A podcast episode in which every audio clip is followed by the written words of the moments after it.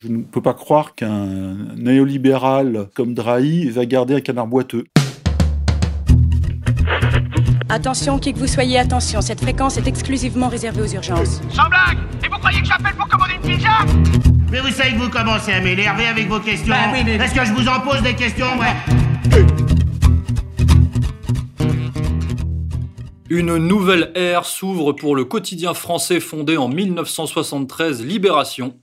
Après l'éphémère ère maoïste Sartre, Béni Lévy, après l'ère libertaire d'ailleurs jusqu'à la pédophilie hein, sous Serge Julie première époque, après l'ère social-démocrate PS Julie Sédou, après l'ère Édouard de Rothschild Geoffrin de Morand, est venue l'ère Patrick Drahi depuis euh, 2014, mais rien n'y fait malgré ces innombrables restructurations et autres plans de sauvetage. Libé reste un puits sans fond, un canard sans lecteur, qui atteindra bientôt peut-être un total de cinq décennies de fiasco économique sans autre logique que la volonté oligarchique.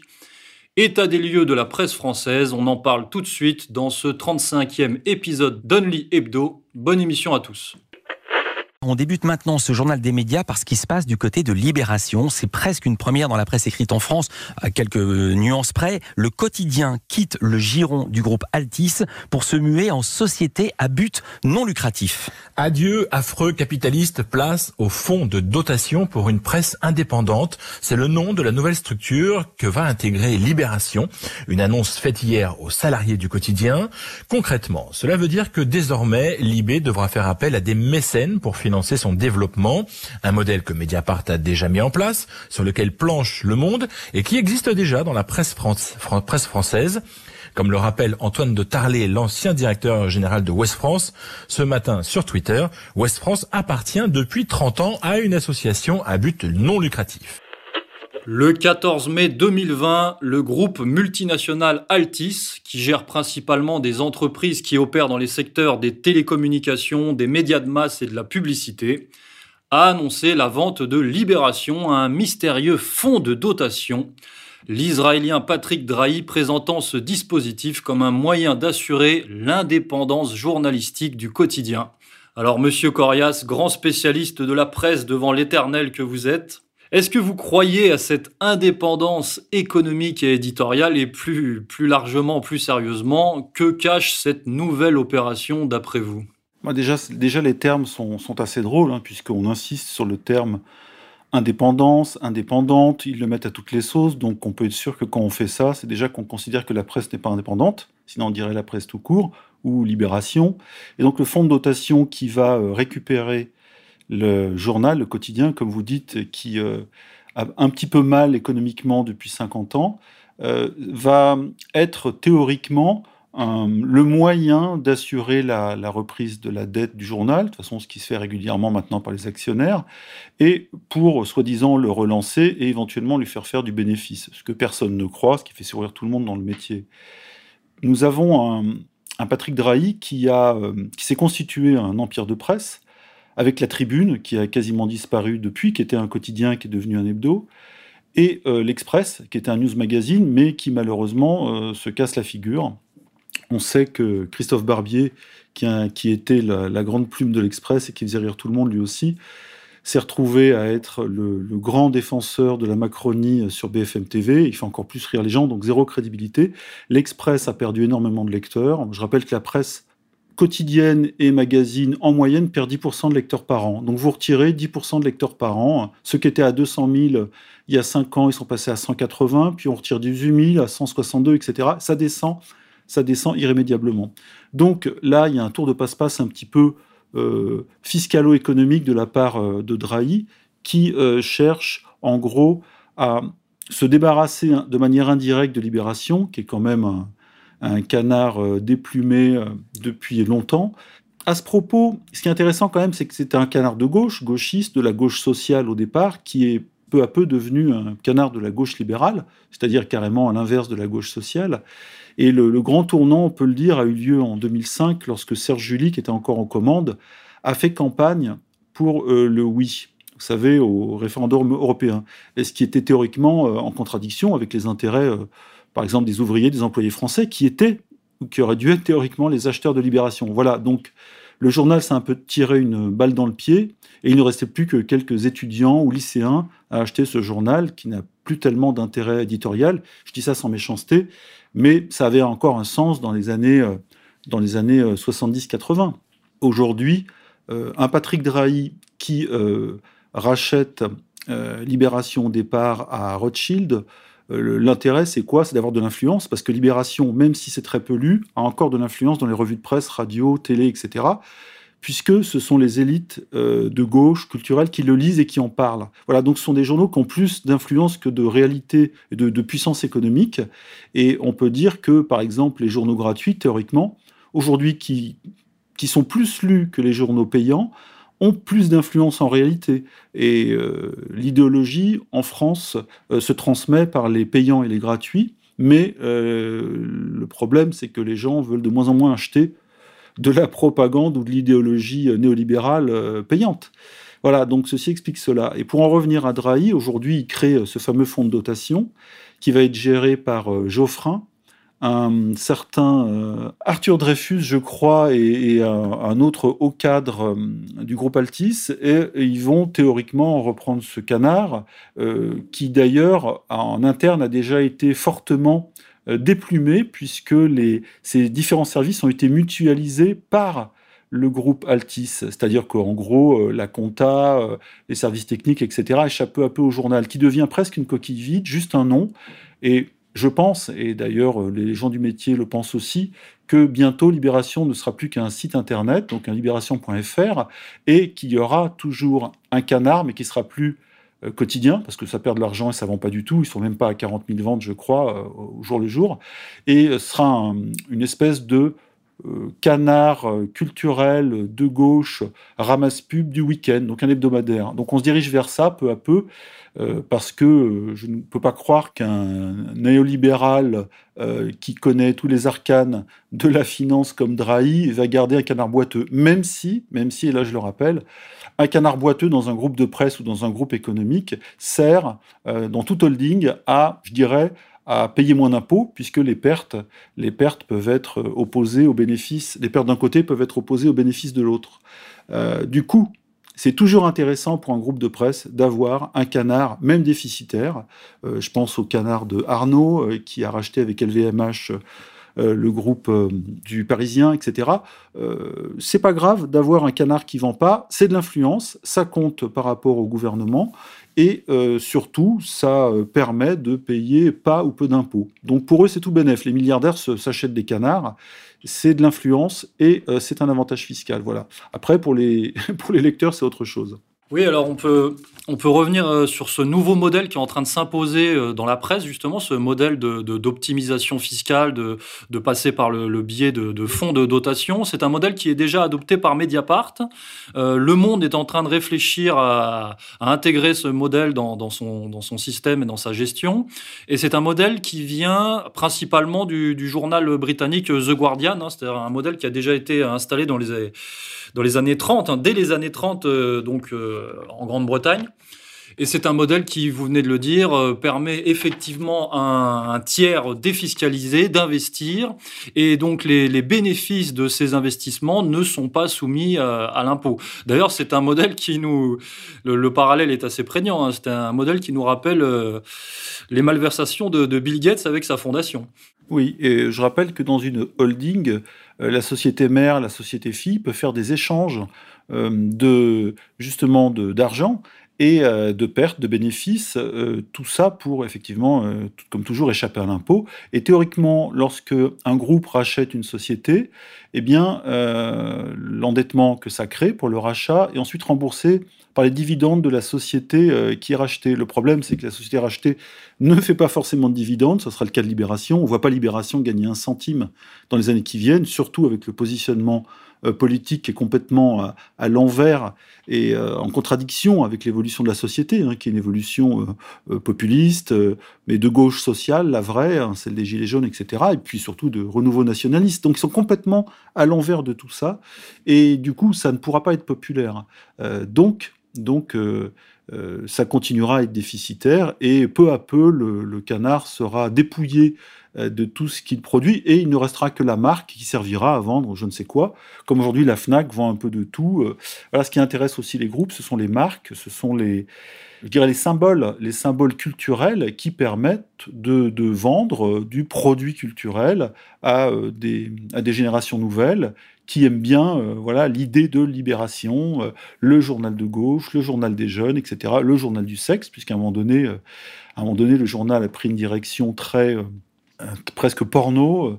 voilà, donc donc tout ça se profile et sinon en termes d'information, Libération aujourd'hui ne pèse plus rien. Les gens ne parlent pas de Libération, comme aujourd'hui les gens ne parlent plus de Canal+ en termes d'information, ça n'existe plus. C'est l'information est ailleurs la puissance informationnelle a changé de camp, hein. elle n'est plus chez eux. D'ailleurs, on peut le dire avec ironie, hein, Patrick Drahi a, souligné que si Libération dégageait euh, des profits dans cette nouvelle configuration, euh, les bénéfices seront redistribués à des associations caritatives, dont la fondation SFR, dont il est le propriétaire, mais aussi euh, Reporters sans frontières. Donc ça c'est évidemment assez sarcastique.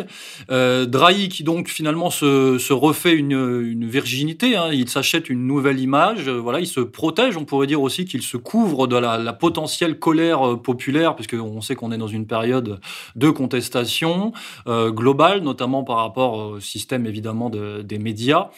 Et bah, donc il y a ce principe d'optimisation fiscale et puis cette, volonté de sauver en, dernière instance un, un, titre qui, vous l'avez dit, n'est là que pour acheter finalement de l'influence. Alors on peut rappeler que, que Patrick Drahi, via Altis France, détient aussi un BFM TV, RMC, SFR, I24, et qu'il avait déjà cédé en 2019, donc l'année dernière, euh, l'Express à, son, à un intermédiaire, un intermédiaire de choix, un intermédiaire sélectionné qui était euh, Alain Veil.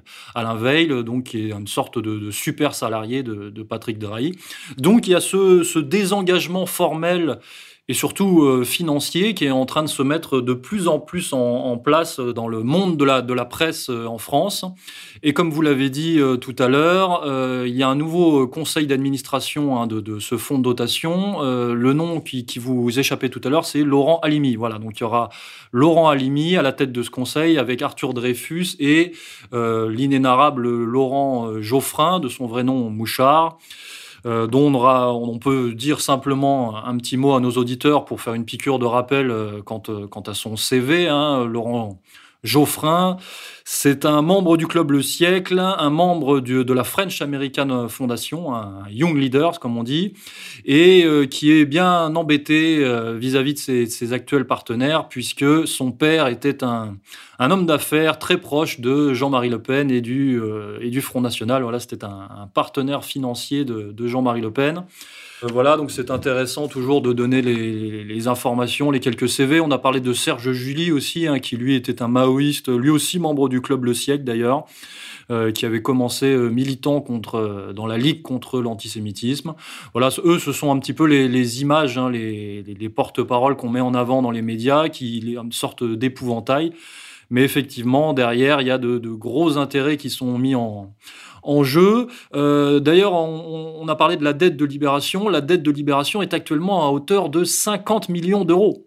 C'est quand même énorme.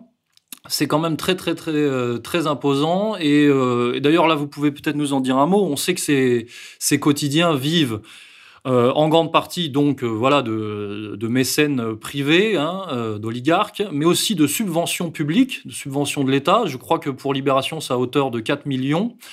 Euh, et aussi euh, de la pub. Alors peut-être un peu moins en ce moment en ce qui concerne les quotidiens, mais on sait que la presse a quand même longtemps survécu grâce à la pub. Et là, on pourrait parler d'ailleurs de, de Publicis, de Maurice Lévy. Oui, alors il y a la pub. Alors la presse quotidienne euh, n'a pas beaucoup de pub. D'ailleurs, je crois Bernard Arnault a dit qu'il y aurait plus de pub dans ses canards pendant les six premiers mois de l'année à cause de la crise du coronavirus. Donc eux-mêmes ne, fournissent plus d'argent à leurs canards quand ils voient que l'influence baisse et que les gens en achètent moins. Mais surtout, en fait, la, vraie puissance euh, actionnaire indirecte et non officielle euh, de la presse quotidienne, c'est l'État. Et l'État, à travers le CIRI, euh, Comité interministériel de restructuration industrielle, un joli mot, hein, c'est à Bercy, il, il dirige littéralement la presse française, qui est la presse quotidienne, qui est en déficit chronique, on le sait, euh, pour plusieurs raisons. Hein. Surgissement de l'Internet, euh, surgissement des gratuits dans les années 2000, même un, peu avant. Euh, bref, il y a eu des, des, coups terribles, des torpilles qui ont été envoyées dans ce le navire amiral de la presse française, qui a fait qu'elle a perdu des lecteurs, perdu de la crédibilité, perdu de la publicité. La pub est partie en télé, la pub est partie sur le net. Bref, le, le système économique qui était déjà fragile de cette presse s'est littéralement effondré. C'est l'État qui s'engage, c'est l'État qui gère en fait cette crise de la presse et qui remet au pot chaque année, euh, par exemple, qui euh, remet au pot euh, chez Prestalis, le distributeur un peu public entre guillemets de la presse. Le distributeur, je le rappelle, c'est le, camion qui va chercher les piles de journaux qui sortent de chez l'imprimeur et qui les amène chez les diffuseurs. Les diffuseurs, ce sont les kiosquiers, les supermarchés. C'est là où vous achetez votre journal, si vous en achetez encore, votre journal ou votre magazine. Et donc Prestalis qui aujourd'hui est en crise, en dépôt de bilan, etc., euh, est chaque année euh, recapitalisé à hauteur de 40, 50, voire 80 millions d'euros. C'est un véritable trou, et en réalité, c'est l'État. C'est l'État qui tient la presse quotidienne par aussi des aides, hein, des aides sur la TVA, des aides sur le, non seulement le transport, mais aussi euh, les envois pour les abonnés, avec des tarifs euh, postaux privilégiés, etc. L'État tient tout, et justement, il y a une petite, euh, une petite officine que le, le, lecteur de presse moyen je dis ça sans péjoration, sans, euh, ne connaît pas, c'est ça s'appelle la coopérative des quotidiens et du directoire. Euh, c'est la coopérative des quotidiens, pardon. C'est l'ensemble des gros titres de presse quotidienne qui est géré par Louis Dreyfus, qui est lui-même le patron du groupe Le Monde, d'accord? Et ce Louis Dreyfus, à pas confondre avec le Arthur Dreyfus de tout à l'heure du groupe Altis, eh bien, c'est lui un peu l'interlocuteur privilégié de l'État euh, dans toutes ces négociations. Et euh, il ne faut pas s'étonner ensuite qu'effectivement, le, Monde, comme le Figaro d'ailleurs, ou les échos, touchent plusieurs millions d'euros chaque année d'aides directes. Mais ces aides directes qui impressionnent toujours les gens, on voit partout sur le net, ah, le Monde a touché 16 euh, millions, 14, 12 millions d'euros cette année, c'est énorme. Non, c'est pas énorme. En réalité, les aides indirectes sont, se chiffrent à 1 milliard d'euros par an en aide à la presse. Et qui va, cette aide va en majorité au, quotidien et pas aux magazines qui se débrouillent parce que eux, ils ont leurs acheteurs ou plutôt leurs acheteuses et euh, ils ont la publicité. Les, les, journaux, c'est autre chose. Les journaux quotidiens, ils souffrent énormément, surtout les nationaux. Eh bien, c'est l'État qui, à travers le CIRI, donc, tient, tient cette presse et du coup, qu'est-ce qui se passe? Cette presse va pas mordre la main euh, qui la nourrit, et elle relaye de manière très complaisante. On, le voit aujourd'hui avec l'affaire du coronavirus et la pandémie et la psychose, etc. Euh, elle relaye complètement le discours officiel du gouvernement ou euh, ce qu'on appelle nous le pouvoir visible ou, le discours du pouvoir du pouvoir occulte, c'est-à-dire du pouvoir profond. Et elle n'a plus le choix. Elle n'a plus le choix, cette presse quotidienne, qui pèse encore malgré tout dans l'esprit des gens, parce qu'elle est à l'origine, comme je l'ai dit tout à l'heure, de toutes les revues de presse, en radio, télé, etc. Les, professionnels de, de l'audiovisuel lisent la presse quotidienne pour faire leur travail. Bref. Donc elle est à l'origine de la propagande, et plus elle s'enfonce dans le déficit, plus elle s'enfonce dans la dépendance, plus elle s'enfonce dans le relais euh, de la propagande. Voilà pourquoi c'est un cercle vicieux dont elle ne se sortira probablement jamais et qui fait que les Français préfèrent lire des gratuits, même si c'est un peu de la merde, hein, c'est vraiment euh, trois faits, mais au moins il n'y a pas trop d'idéologie, même s'il y en a évidemment. C'est toujours libéral ou social-sioniste, en gros. Et, euh, sinon, les, Français, on l'a vu, hein, nos, stats montent, viennent, viennent s'informer sur le net. Donc cette presse, elle coûte de plus en plus cher, elle est de plus en plus propagandiste et elle est de, plus en plus euh, abandonnée, désertée euh, par les lecteurs français. voilà, ça c'est une triste réalité si on se place du côté de ces gens-là. Et donc, elle perd, euh, bon an, mal an, 10% de ses lecteurs, acheteurs, et euh, à terme, il n'en restera plus grand-chose, ou alors, comme je le pense, des journaux en ligne avec, un, avec une, une marque, et puis euh, un résidu écrit sous forme de magazine, etc. Quelqu'un avait dit un jour que le, Monde, le journal papier Le Monde, qui coûtait environ un euro à l'époque, devait devait coûter 3 euros pour être à l'équilibre. Mais personne n'ira acheter un journal 3 euros par jour. Voilà où on en est. Alors Prestalis, dont vous parlez, le, qui est le premier distributeur de presse français, a d'ailleurs été placé en redressement judiciaire euh, ces derniers jours, euh, parce qu'il est accablé de dettes, et donc ces, filiales régionales euh, vont être liquidées. C'est-à-dire que là, on peut parler véritablement de, des conséquences sociales, finalement, de, cette, de cet étalier des lieux global, puisque au moins 500 personnes vont être sur la paille, hein, qui, qui vont, vont, être mises au, au chômage. donc, en, plus les conséquences que ça aura sur les, les marchands de journaux, les, les, kiosques, etc. Donc, en fait, on, on a d'un côté une, indépendance euh, de, façade, évidemment, hein, qui, se révèle être une, grosse arnaque, et en plus une hécatombe au niveau euh, économique et social en ce qui concerne le, petit peuple. D'ailleurs, les journalistes de Libération n'ont pas eu leur mot à dire dans ce montage financier, ils n'ont pas été avertis, ils n'ont pas de garantie, et au niveau des conséquences, évidemment, il y aura euh, des licenciements, des déménagements de locaux, donc le tableau est finalement assez sombre. Ben, déjà, depuis que Draïch, il y, a, moins de 5 ans, je crois, a repris le journal, il y avait eu 100 journalistes qui étaient partis avec son appel à la clause de conscience, c'est-à-dire je ne veux pas travailler pour Patrick Drahi, je m'en vais, je prends mes indemnités.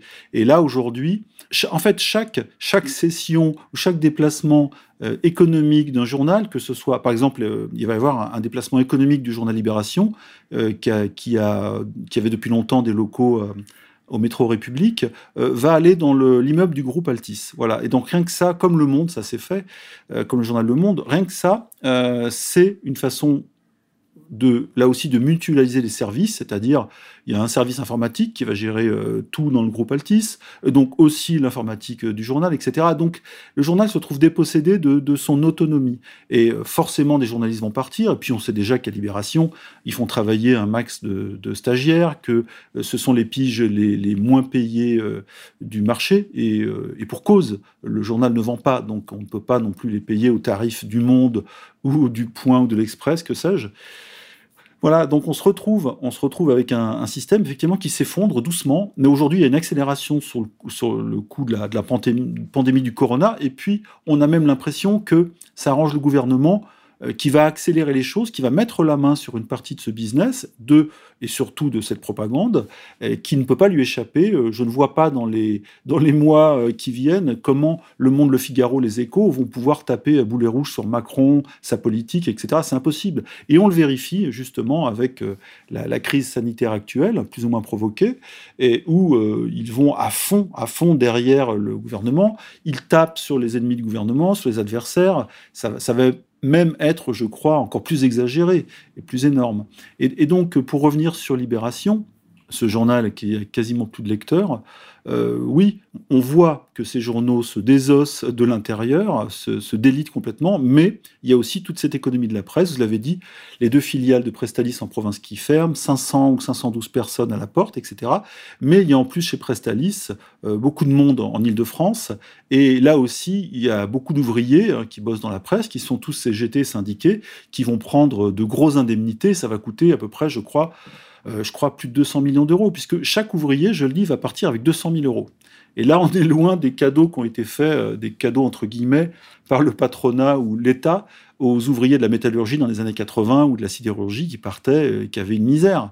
Là, eux, ils ont bien défendu leur, leur, leur steak, on en pense qu'on veut, et ça va coûter encore ça va coûter encore 200 000, 200 euros par tête de pipe. Donc ces gens-là partiront, mais euh, seront quasiment pas remplacés. Euh, la distribution sera en partie, euh, comme on dit, privatisée. Chaque groupe de presse aura peut-être son petit distributeur. Voilà, donc ça va, ça va il y aura plus, je dirais, une, gestion, une gestion de la distribution aussi centralisée qu'avant, même s'il y a encore un distributeur qui s'appelle MLP, les Messageries Lyonnaises de Presse, qui est un groupe privé qui gère 30% des distributions de la presse française et qui, lui, se porte plutôt bien parce qu'il a toujours choisi, en fait, les titres euh, qui euh, marchaient bien et surtout, donc, la, la, presse magazine et pas trop la presse quotidienne qui est un véritable boulet. Et en guise euh, d'indépendance, euh, finalement, on se retrouve avec une configuration qui tend de plus en plus vers le, monopolisme. On comprend mieux par ce biais-là euh, la, volonté de verrouiller Internet, dont on parlait la semaine dernière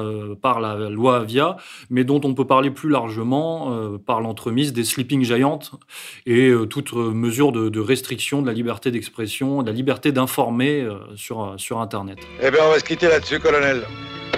Au revoir. Chers auditeurs, une seule manière de vous informer, égalité et réconciliation. ERFM, c'est sérieux, c'est subversif, c'est fidèle au peuple français, c'est indépendant et c'est gratuit. Bien sûr, vous pouvez nous aider via le financement participatif, car évidemment, nous ne sommes pas soutenus ni par l'État, ni par Patrick Drahi. On se retrouve la semaine prochaine pour la 36e émission d'Only Hebdo. Bonne semaine à tous.